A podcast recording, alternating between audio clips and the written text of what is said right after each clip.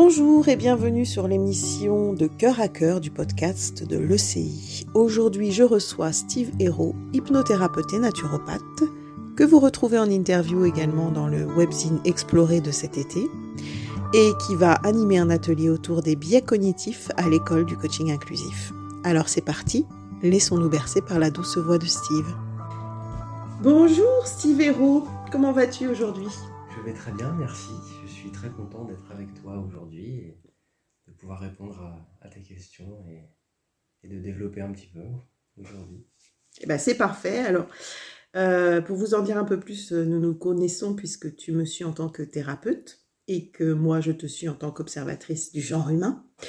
Et en plus, nous sommes collègues. Steve est hypnothérapeute et naturopathe. Il exerce à Pont-l'Abbé, à deux pas de Pinmar, en Finistère, où se situe l'école du coaching inclusif. Il va animer un atelier mardi 28 novembre à midi, de midi à 14h, euh, via Zoom, qui se nomme Découvrir les biais cognitifs. Alors, je vais vous faire le pitch. Euh, le mystère des biais cognitifs, ces subtilités secrètes et discrètes de l'esprit qui influencent nos pensées et nos décisions sans que nous le réalisions explorer les méandres de certains biais et apprendre à les reconnaître pour questionner de façon plus juste et éclairée, élargir vos perspectives, cultiver votre esprit critique et défier les limites imposées par ces biais. Voilà le pitch de l'atelier de style. Donc moi, on parle là-dessus. Les biais me font fortement penser à des croyances limitantes. Quelles sont les différences? Alors à mon sens, une croyance euh, représente la conviction plus ou moins forte avec laquelle l'esprit reconnaît la vérité, ou plutôt une vérité, parce qu'il y a, pas, y a plusieurs vérités, on va dire, euh, qui est propre à chacun selon nos perceptions, et, ou la réalité, euh, la réalité d'un élément. Euh, en revanche, un biais cognitif lui correspond à une déformation dans le processus de raisonnement qui conduit à tirer des conclusions hâtives à partir d'observations. Mais bien que la conclusion puisse être correcte, le raisonnement sous-jacent, lui, va être défectueux. Et donc, par exemple, celui qui adhère à une, à une croyance est généralement conscient de cette conviction et il l'assume. Tandis qu'en revanche, une, une, personne sujette à un biais cognitif, lui, euh, elle va être euh, souvent inconsciente de son erreur de raisonnement, bien qu'elle puisse en prendre conscience et ajuster ses conclusions si elle se révèle erronée. Mhm. Donc les biais sont un peu plus insidieux que les croyances, en fait. Euh, est-ce qu'il y a des biais qui sont courants? Alors, il y en a qui vont être euh, plus courants que d'autres, euh, mais tout en sachant qu'il en existe quand même plus de 250, qu'on découvre, euh, qu'on en découvre encore au fur et à mesure des études réalisées par en général des psychologues et des, chercheurs en université, et que chaque, chacun de ces biais en fait se décline en sous-catégories aussi. Donc voilà, c'est de manière exponentielle, on arrive à des chiffres assez, assez importants concernant tous ces biais. Et euh, mais je dirais que pour, euh, pour ceux auxquels nous sommes confrontés plus régulièrement, il y a le biais de confirmation tout d'abord, donc qui, euh, qui lui a été mis en évidence par, par Peter Weston, il me semble, qui est donc lui qui, est, qui était un psychologue et un enseignant à l'université de Londres, il me semble, donc ça date un petit peu. Euh, et c'est un pionnier euh, dans, euh, dans ces mécaniques du raisonnement en fait.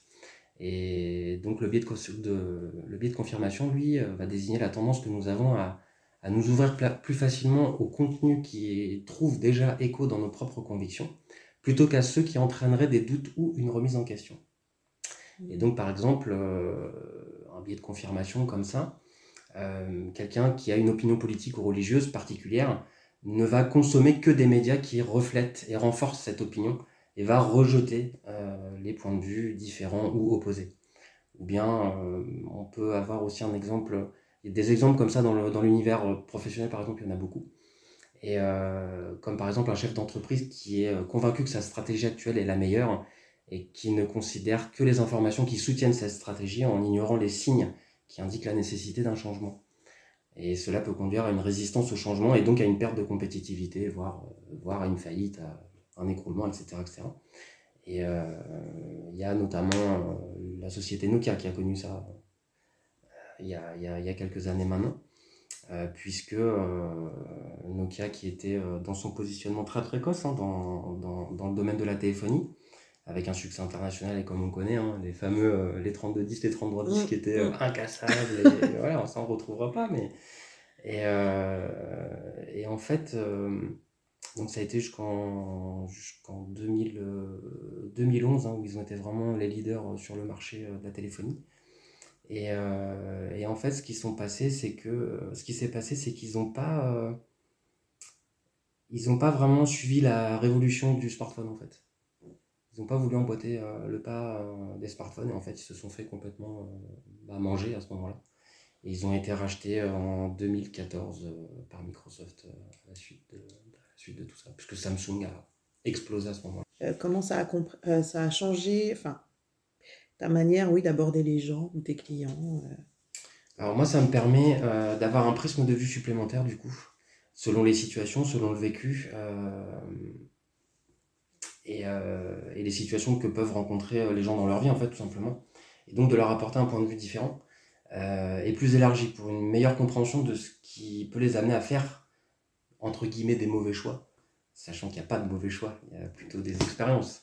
Mais euh, voilà, ça permet d'apporter ce, ce point de vue un petit peu différent et, et, et sur des choses qui nous impactent en fait. Voilà, les biais cognitifs, c'est des choses qui nous impactent globalement tous les jours Mm. et, et sans qu'on s'en rende compte vraiment. C'est totalement inconscient quoi. D'accord. Et hum, est-ce que tu peux nous présenter un petit peu le programme de l'atelier que tu vas... Ouais, que tu alors vas donner. euh, donc comme j'ai comme j'ai expliqué, on aura sur les, les biais de confirmation notamment. Mhm. Euh, il y aura euh, il y en aura trois en fait principaux euh, auxquels on se retrouve assez confronté régulièrement. Donc le biais de confirmation comme comme on l'a évoqué. Il y aura aussi le, le biais de disponibilité qui sont des erreurs de raisonnement qui se produisent lorsque les informations les plus disponibles dans notre esprit deviennent des facteurs prépondérants dans notre prise de décision en fait. Et au détriment d'informations moins disponibles mais peut-être plus pertinentes et plus fiables. Euh, donc là par exemple on a les, les, les plus flagrants. Il y a notamment le, dans les biais de disponibilité, donc en sous-catégorie, il y a le biais de l'actualité, euh, donc qui se produit quand on accorde une importance excessive à un événement qui a eu récemment lieu en fait. Euh, donc, et de par le fait que ce soit frais dans la mémoire, euh, et ben on, on va un peu amplifier ce phénomène. Euh, donc, par exemple, s'il y a, il y a eu un, accident d'avion qui est euh, vraiment couvert par les médias de manière un peu, un peu lourde, hein, voilà, très, très régulièrement, matin, midi, soir, etc. Et ben on va, on va être plus enclin à penser que prendre l'avion est dangereux. Mhm. Même si statistiquement, c'est le moyen de transport le moins dangereux. Et pour amener ça à une pratique de, de coach, euh, un prof par rapport à ses élèves ou Mhm. je ne sais pas encore un public? S'il y a une difficulté au niveau professionnel, par exemple, euh, si je reçois quelqu'un qui a euh, dans son métier des difficultés à accéder à un objectif ou, ou euh, peut-être l'obligation d'un certain chiffre d'affaires ou, ou d'un nombre de ventes ou X ou Y et, et qu'il peut y avoir un, un blocage. Donc confirmation, disponibilité, actualité. Est-ce que tu... Euh, oui, oui, oui, exact. Il y a confirmation et ancrage, voilà. Euh, Et ancrage, Confirmation, disponibilité et ancrage. Et ancrage Alors, le- les biais d'ancrage eux, sont des erreurs qui se produisent lorsque les individus se concentrent de manière excessive sur une information particulière lors de la prise de décision ou de l'évaluation d'une situation. Donc, euh, ces biais peuvent influencer les décisions de manière significative, en particulier lorsque les décisions doivent être prises rapidement. Donc, les personnes euh, ont peu d'informations à disposition. Du coup. Euh, alors, par exemple, on peut euh, lors de la rencontre d'une personne, la première fois qu'on rencontre cette personne, eh bien on peut avoir une mauvaise impression, qui peut être complètement erronée, on ne la connaît pas finalement. Et, et donc on va être quand même influencé par cette première impression, voire peut-être influencé par quelqu'un qui nous a dit que, ouais mais lui, etc., voilà, ce genre de choses, alors qu'on ne s'est même pas fait notre propre avis. Et, euh, et, et en fait, la personne va être complètement différente de ce qu'on a pu nous dire ou de ce qu'on a pu ressentir sur les dix premières secondes, on va dire. Alors, l'intuition parfois euh, peut être très juste et on peut taper dans le mille dès le départ. C'est ce que j'allais dire, il y a, il y a cette partie-là C'est aussi. quand même toujours d'aller euh, vérifier, d'aller confirmer si notre ressenti est, en général juste, mais de se faire quand même son opinion un peu plus poussée derrière. Et, encore plus si c'est lié à quelqu'un qui nous a dit que. Merci pour ces précisions sur les biais cognitifs qui sont au programme de ton prochain atelier. Revenons à vous, monsieur Hérault, vous qui avez deux métiers, hypnothérapeute et naturopathe. Alors j'ai envie de te demander de manière un petit peu naïve, euh, lequel tu préfères? Vous allez hmm. euh, confirmer soi-même. Les deux en réalité parce que, parce que je les mélange. Hmm. La naturopathie, c'est vraiment, on va dire, le côté plutôt physiologique, côté scientifique, on va dire, vraiment dans la biologie du corps humain. Et, euh, et je vais utiliser l'hypnose euh, dans le côté, euh, le côté émotionnel, le côté spirituel aussi, voire énergétique aussi. Et, et, donc, dans ma perception, je considère que l'être humain, c'est cette globalité. Il y a l'aspect physiologique, médical, scientifique de l'être humain, mais il y a aussi cet aspect émotionnel, spirituel, énergétique. Et, et à ce moment-là, le fait de mélanger les deux, euh, me permet d'avoir euh, d'avoir la vision complète euh, par, rapport par rapport à la personne que je reçois et de pouvoir trouver le point de départ de la difficulté, de l'épreuve, de la pathologie, etc., Donc les deux sont tout aussi importants l'un que l'autre. et c'est pour ça que je les mélange quasiment à chaque fois lors des séances. Mmh et comment tu gères les, enfin a priori les gens qui viennent te voir sont convaincus, mais euh, les a priori justement des gens que les gens peuvent avoir sur tes métiers quand tu te présentes, euh, Steve, euh, hypnothérapeute, mhm. naturopathe. Bah, c'est de, d'expliquer vraiment de manière, de manière très simple, presque, presque un peu de, de vulgariser.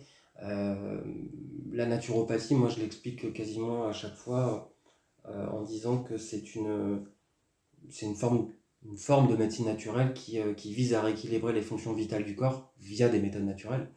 Donc euh, il y a notamment l'alimentation bien sûr qui vient en, premier, mais il y a aussi euh, l'aromathérapie, la phytothérapie, la gémothérapie, l'iridologie, euh, il y a la réflexo, les massages, etc. Enfin il y, a, vraiment tout un panel très complet qui, qui, va être, qui va être décliné sous la naturopathie. Et, et puis l'hypnose, bah, de simplement expliquer que l'hypnose est un état naturel. on le sait maintenant et, et que tout le monde vit tous les jours, plusieurs fois par jour. Et là, je cite toujours les, les, deux exemples les plus flagrants qui sont euh, notamment quand on lit un livre. Et c'est ce moment où, euh, après avoir fini un chapitre ou euh, un paragraphe, on se dit mais j'ai rien compris de ce que je viens de lire et on sait qu'on a tout lu. Ça, c'est un état d'hypnose. Ah oui, moi je pensais plutôt à l'état dans lequel tu te trouves quand tu lis, en fait, quand tu es embarqué dans une histoire et, hum.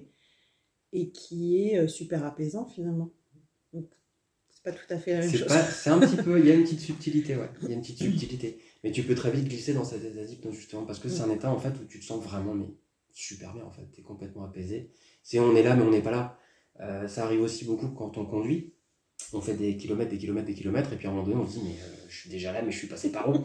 Et on se rappelle pas du trajet.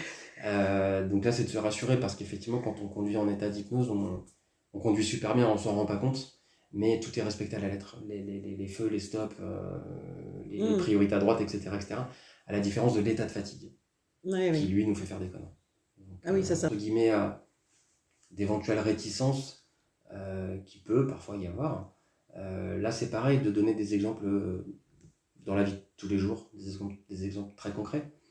Il y en a un que je donne assez régulièrement, notamment par rapport à l'hypnose, mais on va dire plus plus encore le domaine spirituel, voire énergétique. Euh, l'exemple que je donne, c'est celui des battements du cœur, en fait. Euh, les battements du cœur, euh, on sait comment ça fonctionne scientifiquement, médicalement, on l'a bien compris maintenant. On sait que c'est une impulsion électrique qui est relayée par le phosphore, le magnésium, le potassium, etc. que tout ça est influencé par tout le système hormonal aussi, selon ce qu'on vit, si on a peur, si on doit fuir, courir, combattre, etc. etc y a des hormones qui rentrent en jeu là-dedans qui vont modifier le rythme cardiaque, etc. Donc ça, on l'a, on, l'a bien compris techniquement, scientifiquement, physiologiquement. Par contre, la réponse qu'on n'a pas, c'est d'où vient l'impulsion électrique. Mmh. Cette impulsion électrique, c'est une énergie euh, qu'on, connaît, hein, voilà, cette, cette électricité, qu'on retrouve d'ailleurs quand on, quand on enlève un pull en hiver, un pull en laine en hiver, qu'on va se mettre dans le noir pour l'enlever, et qu'il y a toutes ces, ces étincelles qui se forment. Et on s'est pas mis les doigts dans une prise avant, et on se met pas une les doigts dans une prise pour se recharger la nuit. Donc, bah, cette énergie, on ne sait pas d'où elle vient, scientifiquement parlant. Mmh Alors peut-être que la physique quantique, d'ailleurs, va nous apporter des réponses un peu plus concrètes, justement, et donc des réponses scientifiques à ce niveau-là. Mais en attendant, au niveau spirituel, c'est quelque chose qu'on connaît et qu'on a bien capté maintenant. D'accord. Et on viendra sur l'intuition et le côté spirituel. Après, là, je vais juste terminer sur, euh, sur ton métier mmh et le fait que les gens, il y a des gens qui sont un peu réfractaires ou voilà, mmh qui te regardent de haut. Et si on te demande ce qui fait ta légitimité pour animer un, un atelier, par exemple, qu'est-ce que tu réponds? Bah, Que je prétends pas avoir la science infuse ou avoir plus de connaissances que d'autres. Après, j'ai un parcours de vie comme tout le monde, on va dire, mais euh, j'ai un certain parcours de vie qui m'a qui m'a amené à beaucoup me remettre en question et, sur des choses à la fois magnifiques et d'autres plus complexes, plus compliquées, voire dramatiques. Euh, j'ai eu des gens qui m'ont tendu euh, la main pour, pour surmonter ces épreuves et, et, et c'est des clés que j'ai envie de donner aussi maintenant. Donc Bien sûr, il y aura toujours quelqu'un qui peut être qui peut être meilleur, qui peut avoir plus de connaissances, qui peut etc euh, etc. Mais euh, sur la légitimité, euh, bah, voilà, ça fait ça fait dix ans que ça fait ans que j'exerce et, je pense maintenant pouvoir c'est ce que je fais de toute façon au quotidien, donner donner des clés de manière générale. Donc là, j'ai envie de le faire à une échelle un peu différente, euh, en dehors du cabinet, en dehors, de, en dehors des séances thérapeutiques, on va dire, et, euh, et de transmettre d'autres clés de manière, euh, ouais, de manière différente, et, notamment au sein de l'école, tout simplement. Mhm. Alors je sais, parce que je suis dans les petits papiers de la direction, qu'il y, y, aura d'autres ateliers. Oui. Avec toi l'année prochaine, mhm. sur les liens d'attachement, sur la manière de conscientiser sa posture et sur la façon de se protéger de ce qui ne nous appartient pas en tant que qu'accompagnant, on va dire, de manière générale. Mm. Donc, euh, ma question est la suivante. Mm-hmm. Comment, toi, tu prends du recul après une journée euh, de travail où les clients viennent se déverser, en fait euh, Parce que c'est un peu ça? On vient poser ses problèmes sur la table. Ouais, ouais. Ah, c'est une question qui revient assez régulièrement et c'est un petit peu un petit peu délicat comme réponse parce que euh, parce qu'en fait c'est quelque chose que je fais depuis que je suis gamin euh, et en fait euh,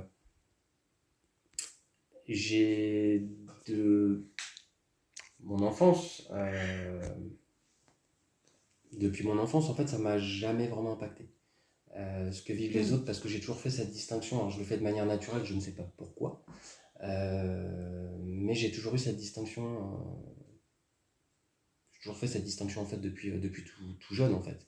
Donc j'ai des, des, souvenirs comme ça où, euh, où très très jeune, euh, à l'école, on venait se confier à moi, voilà, les autres élèves avec qui je m'entendais bien me racontaient leur misère, les, situations, ça pouvait être sentimental ou à la maison ou, ou à l'école ou et, ça a toujours été ça a toujours été comme ça mais j'ai jamais été impacté directement mmh parce que j'ai toujours considéré que ça ne m'appartenait pas, justement.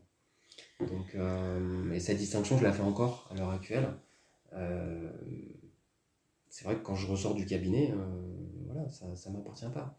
L'exemple, il y a un exemple que je donne assez régulièrement comme ça, c'est malheureusement, malheureusement, c'est déjà arrivé et pas qu'une fois. Mais si je reçois une, enfant ou un enfant d'ailleurs, que ça peut être garçon ou fille, hein, parce que c'est déjà arrivé pour les deux, de 7, 8 ans, euh, qui vient parce qu'il y a eu des attouchements ou des viols ou etc. Et que je prends cette histoire émotionnellement, euh, que ça m'impacte, bah peut-être que je vais m'effondrer devant, devant cet enfant, que je vais me mettre à pleurer avec lui, etc. ou avec elle. Et en fait, quelle est l'image qu'elle va avoir? Elle va, elle va avoir l'idée, l'image que euh, dans sa tête, ce qui va se passer, c'est Ah, mais en fait, ce que j'ai vécu, euh, ça amène de la tristesse, du chagrin, etc. etc. Donc ça va pas l'aider. Mm.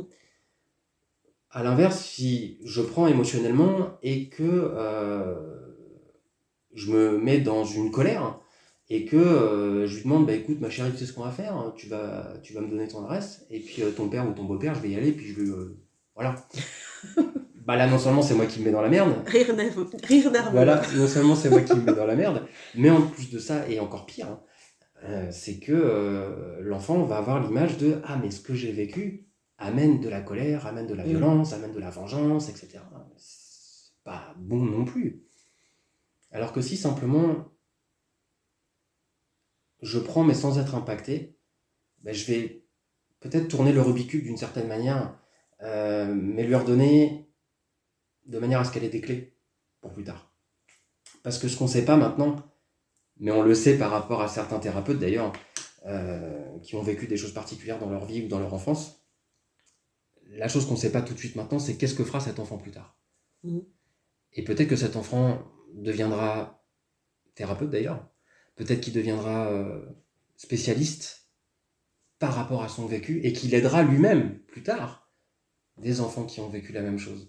Donc l'idée en fait c'est de, de libérer la charge émotionnelle qui est liée à son vécu, euh, mais d'en faire quasiment une force en fait, de transformer ça à ce que plus tard euh, il en fasse quelque chose de beau, de noble, de d'utile Mhm. peut-être.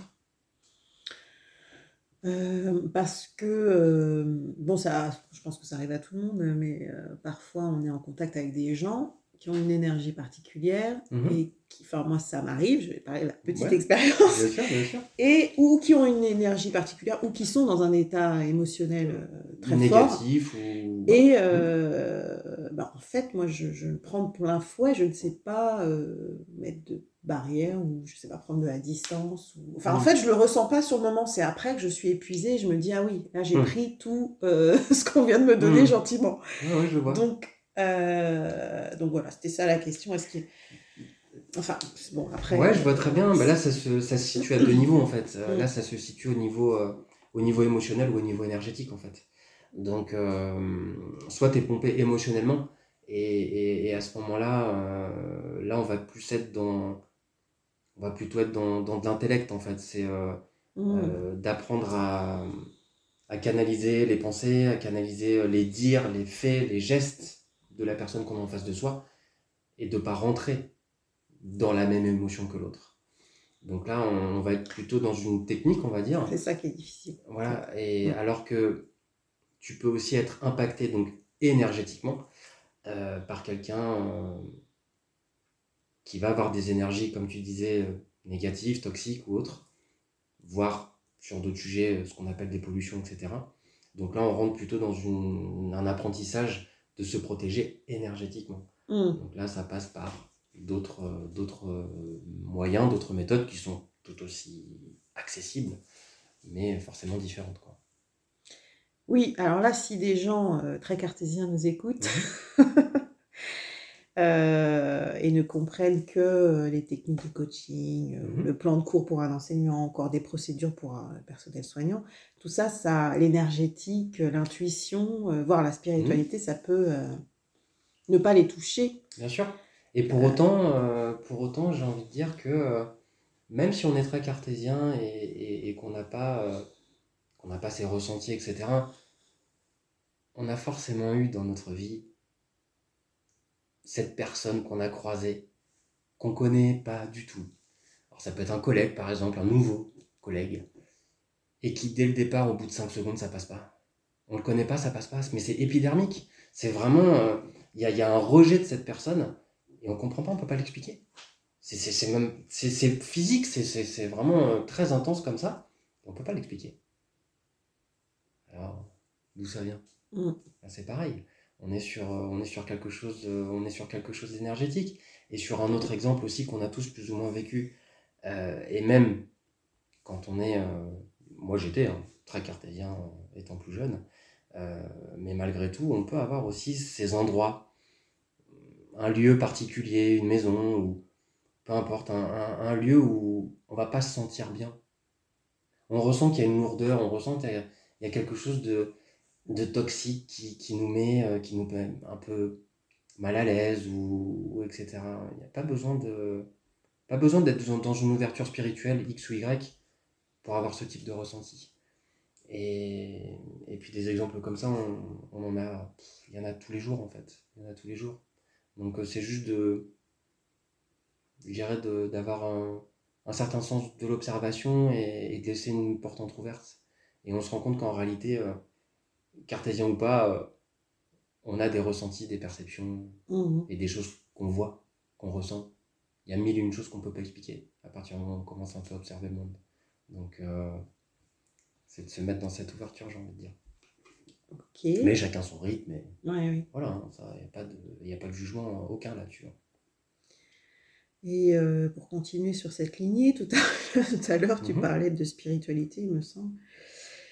Euh, est-ce que tu penses que dans le processus de guérison, c'est important, la spiritualité? Ça l'est à partir du moment où il y a une ouverture spirituelle. Euh, je reçois bien évidemment euh, des gens qui ont des ouvertures spirituelles très diverses et variées. Alors, ça peut être dans des croyances, dans des croyances religieuses ou autres, ça peut être dans des croyances uniquement spirituelles, ou parfois des gens, encore une fois, très cartésiens, très terre à terre, etc. etc. Mais là, en fait, l'angle d'approche va simplement être un petit peu différent. Je vais m'adapter, je vais adapter mon discours, je vais adapter mon vocabulaire, etc. par rapport à la personne que j'ai en face de moi.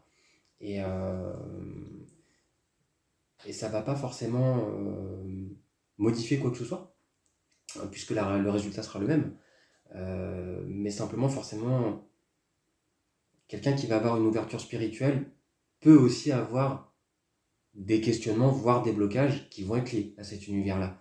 Tandis que quelqu'un qui n'a pas encore cette ouverture spirituelle n'aura pas ce type de problématique, mmh. à mon sens. Hein. Ou alors, Parfois, ça peut arriver, et ça m'est déjà arrivé, euh, de recevoir, j'en ai un en tête là par exemple, euh, qui, euh, lors de la prise de rendez-vous au téléphone, hein, me dit voilà, j'aimerais avoir un rendez-vous par rapport à ci, à ça, etc.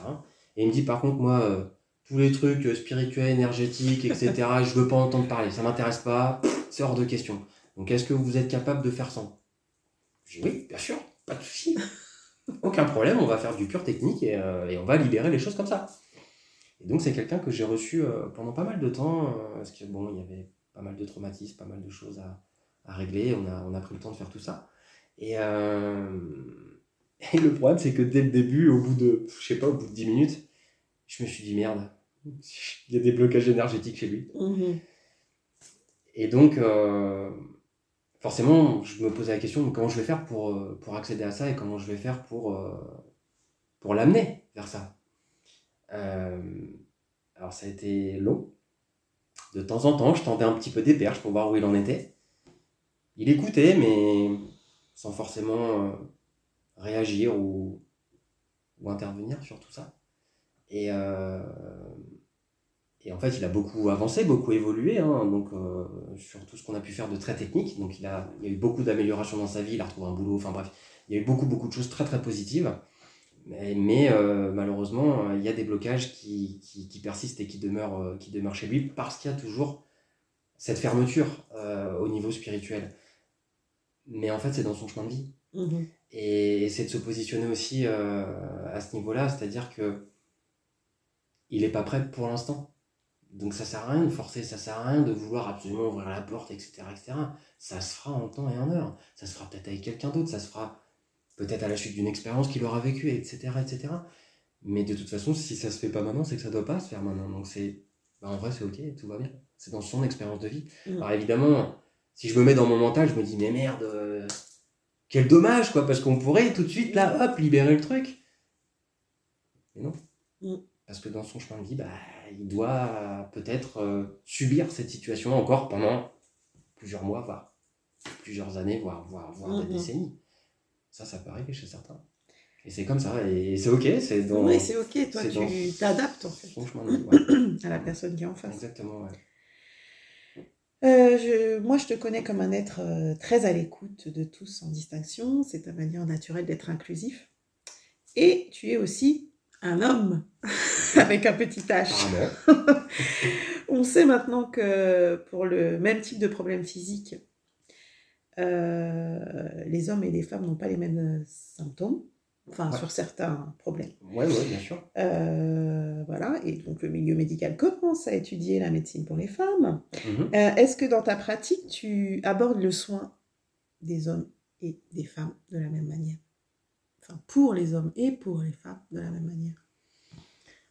Ça dépend, ça dépend de la pathologie, ça dépend de, ça dépend de la problématique. Euh, mais oui, la plupart du temps, Tu fais une différence? Ouais, quand même. ouais. Mm. Ouais, quand même. Il n'y a pas du tout, euh, pas du tout les mêmes perceptions. Euh, Il y avait ce fameux, euh, ce fameux livre extraordinaire euh, de mémoire, c'est John Gray qui l'a écrit, euh, Les hommes viennent de Mars et les femmes de Mm. Vénus. Mm, qui a été euh, repris dans une pièce de théâtre de, qui a été interprétée par, euh, par Paul Devendre, qui est extraordinaire aussi, euh, qui exprime bien ces, ces différences entre hommes et femmes et donc les perceptions qu'on a et les façons de s'exprimer, etc., etc. Donc, euh, par rapport à un homme, c'est clair que je vais avoir un langage beaucoup plus, euh, beaucoup plus clair et, euh, et comme on dit, appeler un chat un chat, quoi Beaucoup plus direct. beaucoup plus direct Ouais, ouais. parce que parce qu'un homme intellectuellement va comprendre la métaphore, va comprendre une comparaison, va comprendre des figures de style un peu de ce genre, mais il va pas l'intégrer émotionnellement en fait. Tandis que le côté féminin, bien sûr qu'on parle en métaphore, qu'on parle en, en comparaison, qu'on parle euh, dans, dans, dans un langage beaucoup plus euh, euh, presque poétique quoi. Mhm. parce que ça va le côté féminin va être beaucoup plus impacté par ça et ça va être beaucoup plus parlant. Tandis qu'un homme pas forcément. Alors certains bien sûr qui ont leur sensibilité et, et le côté féminin justement bien bien bien présent bien bien adapté. Euh, moi j'ai la chance d'avoir et pour moi c'est une chance hein, d'avoir ce mélange Euh, je suis Mhm. conscient de ma part euh, de ma part féminine de mon côté féminin et, euh, et c'est quelque chose qui, qui me sert énormément et et que je trouve beau en fait. Enfin, moi, c'est quelque chose qui me qui est important en fait. Et, et aussi, ça permet d'avoir cette écoute, Mhm. à mon sens. Voilà. En tout cas, moi, je sais que ça me ça m'est très utile. Merci, ça fait du bien de l'entendre. Euh, Est-ce que tu as une vision euh, du monde vers lequel on se dirige et, et dans un deuxième temps, penses-tu que l'inclusivité, euh, c'est une douce utopie? Ok. Voilà. Alors, bon, sans rentrer dans les détails et, euh, et sans rentrer dans des, dans des précisions, qu'elles soient politiques ou géopolitiques ou autres, euh, voilà, on on va pas rentrer dans Mhm. ces débats-là. Mais euh, moi, de base, je suis quelqu'un de très optimiste. Donc, euh, pour faire très simple, j'ai envie de dire que on est sur une phase clairement de déclin euh, à échelle humaine, on va dire, qui dans ma perception, me paraît quasiment inéluctable, euh, mais pour rebondir sur du mieux. On est euh, probablement, peut-être, euh, à l'aube d'un effondrement, euh, comme certaines autres civilisations ont pu le connaître auparavant. Mais pour moi, un effondrement qui, qui maintenant est nécessaire. Euh, et là où je tiens mon optimisme, c'est notamment par rapport aux, gens que je reçois, et particulièrement certains enfants, et j'en reçois de plus en plus, très très jeunes, hein, euh, qui ont, comme s'ils avaient un, un rôle à jouer plus tard, et, euh, et comme si on pouvait déceler que, que ça allait être cette nouvelle génération qui allait apporter euh, des nouvelles clés, et un nouveau départ en fait. Donc, euh, et moi j'en suis vraiment intimement convaincu. Alors voilà, encore une fois, je ne vais pas rentrer dans les détails, mais, mais je reste quand même très optimiste là-dessus. Il y aura, je pense malheureusement, et j'espère pas, j'espère me tromper, peut-être une période un peu chaotique ou voire très chaotique. J'espère pas, mais, euh, mais en tout cas, ça sera ce qu'on appelle une destruction pour reconstruction, quoi. Mais de reconstruire sur des bases solides et beaucoup plus lumineuses qu'elles ne le sont maintenant, à mon sens. Mhm. Donc, euh, et c'est en ça que, euh, bah, que l'inclusion va intervenir, en fait, quelque part. Parce que euh, dans ces enfants que je cite, eh bien, il y en a certains qui peuvent être autistes, par exemple, Mm. trisomiques, qui peuvent avoir des particularités, hein, TDAH, hyperactif, hein, etc. Donc, euh, et, en fait, il, il faut absolument les inclure parce qu'ils ont des clés que nous, on n'a pas. Parce qu'ils ont des perceptions complètement différentes des nôtres, euh, des ressentis différents, beaucoup plus précis souvent, beaucoup plus amplifiés. Et alors je dis pas que les solutions viendront uniquement de ces enfants-là, mais, euh, mais ils vont y contribuer, ça c'est certain. Mhm. Ça c'est certain. Dans ma perception. Oui, ben on l'espère. hein. Franchement, euh, c'est une euh, belle perception. J'espère que le travail de l'ECI va aussi y contribuer. Ouais, j'en suis convaincu. Euh, voilà. Merci Steve d'avoir partagé avec nous euh, Merci à toi. ces quelques instants. Ah, dernière question. Est-ce que tu as le syndrome du héros? Ah, Parce que ton patronyme ayant le même consonance que Mhm. le héros, personnage mythique et légendaire qui accomplit des faits extraordinaires. mhm. ouais, ouais. Alors? Alors, euh, ouais, c'est intéressant. D'ailleurs, euh, j'ai des petites anecdotes comme ça où. euh, bon, c'est plus dans le côté féminin, évidemment, mais euh, certaines femmes que j'ai pu recevoir euh, euh, m'ont confié. Alors, certaines se connaissaient, d'autres non. me confiaient que quand elles prenaient. quand on mettait un rendez-vous pour, pour, pour plus tard, dans leurs agendas respectifs, elles, met- elles écrivaient mon nom de famille. Comme le héros. Ouais. Et tout en sachant que ça s'écrit comme le département, mais euh, euh, voilà, parce que parce que euh, parce que c'est un peu comme ça euh, qu'elle percevait, qu'elle me percevait. Alors j'ai absolument pas cette prétention, loin de là, et, je suis le héros de personne. Moi, je donne juste des clés, mais mais bon, c'est, je trouve ça, ouais, je trouve ça vraiment touchant, quoi. C'est Mm. vraiment touchant. Après, par rapport à mon famille en lui-même, en réalité, il y a une explication un peu plus subtile, euh, puisque le héros, alors c'était euh, avec un T simplement, au Moyen Âge, euh, un héros c'était un messager. C'était le messager qui apportait, qui apportait les missives, etc. etc. Et, et c'est un mot qui résonne plus du coup pour moi. Puisque au-delà d'apporter des messages, ou en tout cas de décoder les messages du corps notamment, euh, parce que ça, ça fait partie des choses que je fais, du décodage biologique euh, dans, dans, dans, dans ma profession, euh, mais c'est d'apporter des, des clés aux gens, donc quelque part de délivrer des messages. Donc oui, le patronyme n'y est sans doute pas Pour rien. Pour rien. Eh ben, c'est une, c'est une belle conclusion. Euh, merci Steve Hérault, Merci à toi. le messager.